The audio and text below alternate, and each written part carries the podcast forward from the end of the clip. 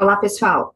Eu sou a Berenice Dank, da Dank Consultoria e Treinamento, e quero dividir com vocês uma decisão que nós apoiamos um cliente nosso de consultoria a tomar em dezembro de 2021. A empresa era importadora e queria se proteger da alta da taxa de câmbio. Havia algumas possíveis soluções, e, nesse caso, eu quero analisar com você aqui quais eram os prós e contras de cada uma. Pode ser que nesse momento você esteja agora com uma decisão parecida com essa aí para tomar. Então, vem conosco que aqui você pode aprender um pouco mais. Bem, vou compartilhar com você um material que eu fiz para a gente entender melhor a situação e as possíveis soluções que foram oferecidas para essa companhia. Bem, neste caso, a empresa estava querendo nosso apoio para decidir se fazia um NDF simples, um NDF com cap, que é um limitador de alta, ou com um knockout, que é um tipo de barreira especial. Ao longo desse vídeo, você vai entender os detalhes de como funciona cada uma dessas estruturas, suas semelhanças e diferenças. E aqui, então, a nossa ideia é ajudar você a tomar decisões parecidas com essa aí na sua empresa.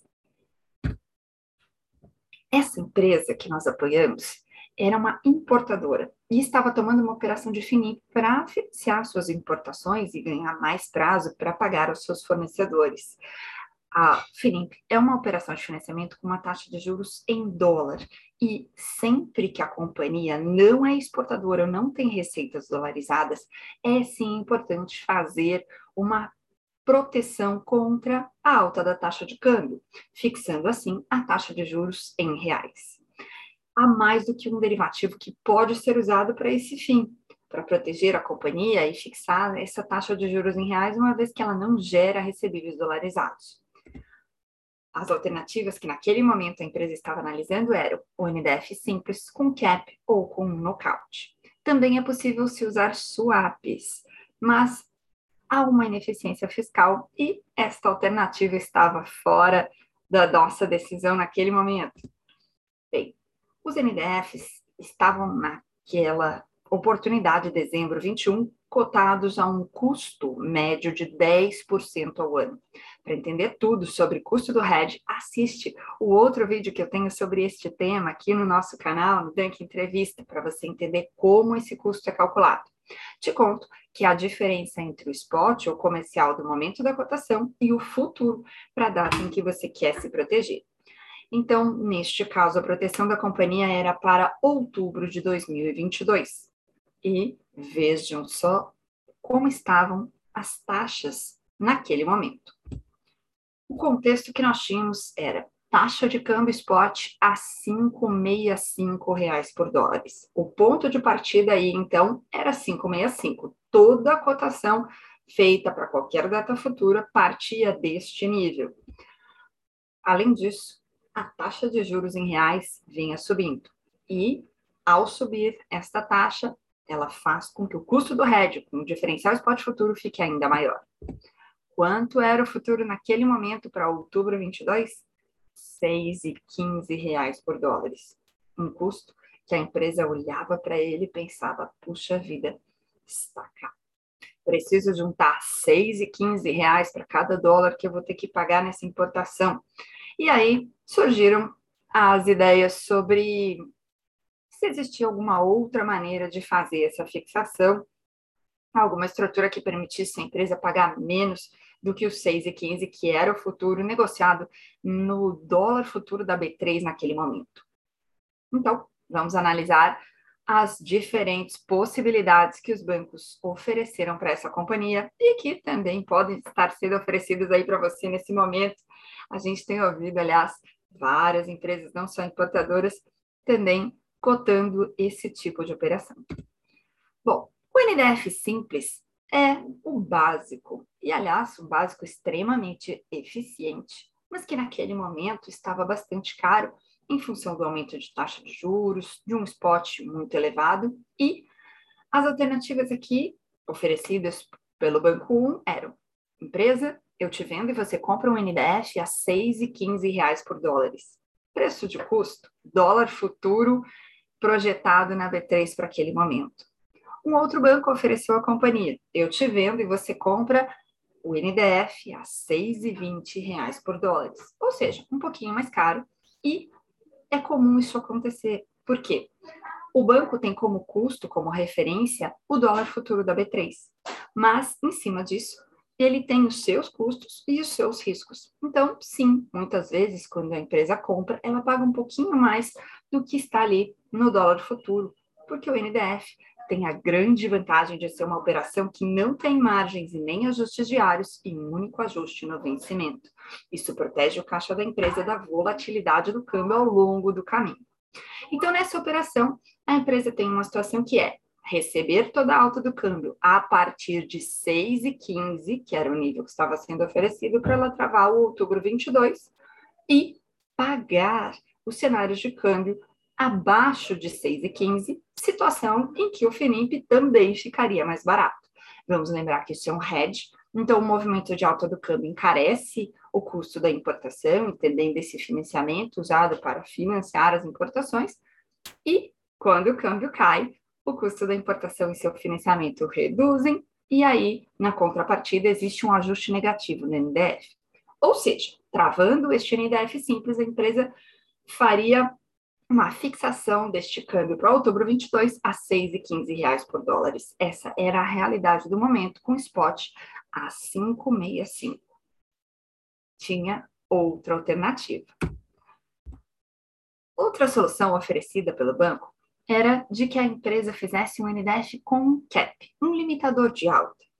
E, neste caso, o intervalo de ajuste positivo ficaria limitado a 5,96 reais por dólares, ou seja, a empresa não receberia acima desse nível, mas ele começaria em 5,78.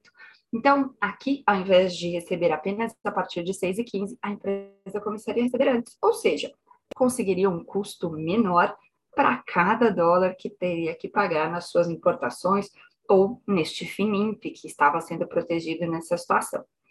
Bem, essa pareceu uma boa alternativa, mas surgiu ainda mais uma. Um outro banco ofereceu à companhia um NDF com knockout.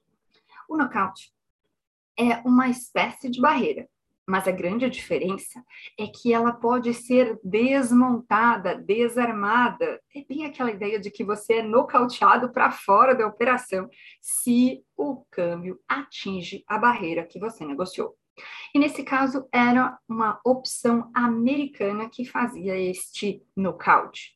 E a opção americana pode ser exercida a qualquer momento, ou seja, de dezembro 21 a outubro 22, se em algum momento o câmbio batesse 5,96, automaticamente a companhia ficaria sem esse hedge.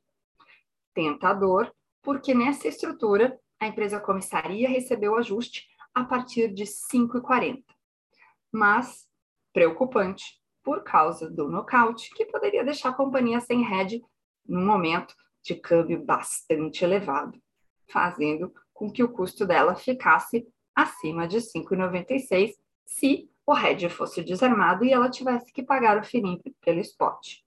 Então, a decisão aqui era entre ônus e bônus. Dentre essas estruturas, nós acabamos junto à empresa, acreditando que o NDF com cap seria o melhor caminho naquele momento.